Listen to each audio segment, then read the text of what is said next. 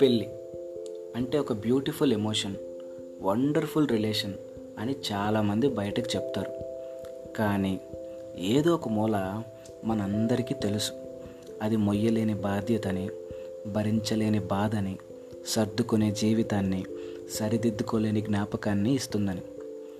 అసలు పెళ్ళిళ్ళు ఎందుకు చేసేవారు ఒకప్పట్లో? పేరెంట్స్కి భయం. వృద్ధాప్యం వచ్చిపోతే పిల్లల్ని ఎవడు చూసుకుంటాడు? వాళ్ళకు మంచి తోడునివ్వాలనే కాన్సెప్ట్ పెళ్ళి. కానీ ఇప్పుడు పక్కింటి ఆంటీ ఏమనుకుంటారు? ఎదురింటి అంకులు ఏమనుకుంటారని పేరెంట్స్ కాంప్రమైజ్ అయిపోయి చేసేస్తున్నారు. మీరు కూడా ఒక్కసారి కాంప్రమైజ్ అయితే లైఫ్ అంతా అవుతూనే ఉండాలి. Hello aunties and uncles. ఇరవై ఐదేళ్ళు వచ్చాయి. పెళ్ళి చేసుకోరా బడుద్దాయి. అని మమ్మల్ని దెబ్బకండి. చేసుకొని పీకేదేం లేదు. సంతోషం వస్తే మంచాన్ని బాధ వస్తే కంచాన్ని ఇరగొడుతూ బతకాలి. మీరు వెళ్ళి వంటలక్క డాక్టర్ బాబుల కోసం మాట్లాడుకోండి. ప్రపంచంలో ఏ జంతువు పెళ్ళి చేసుకోదు. ఒక్క మనిషి తప్ప.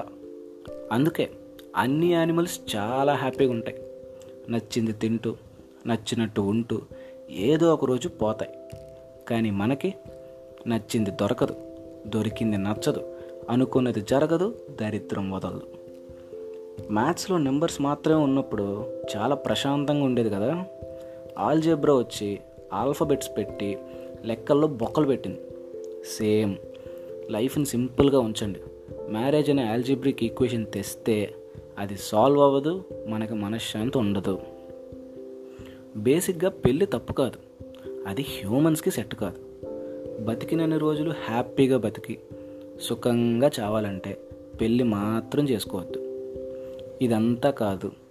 కాపురం చేసి కర్పూరంలా కరిగిపోతా సంసార సాగరంలో మునిగిపోతా అంటే మీ కర్మ.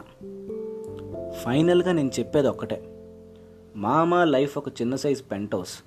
అది మనకే సరిపోదు. వేరే వాళ్ళు ఎందుకు? వివేకంతో ఆలోచించండి. ఆనందాన్ని కోరుకోండి.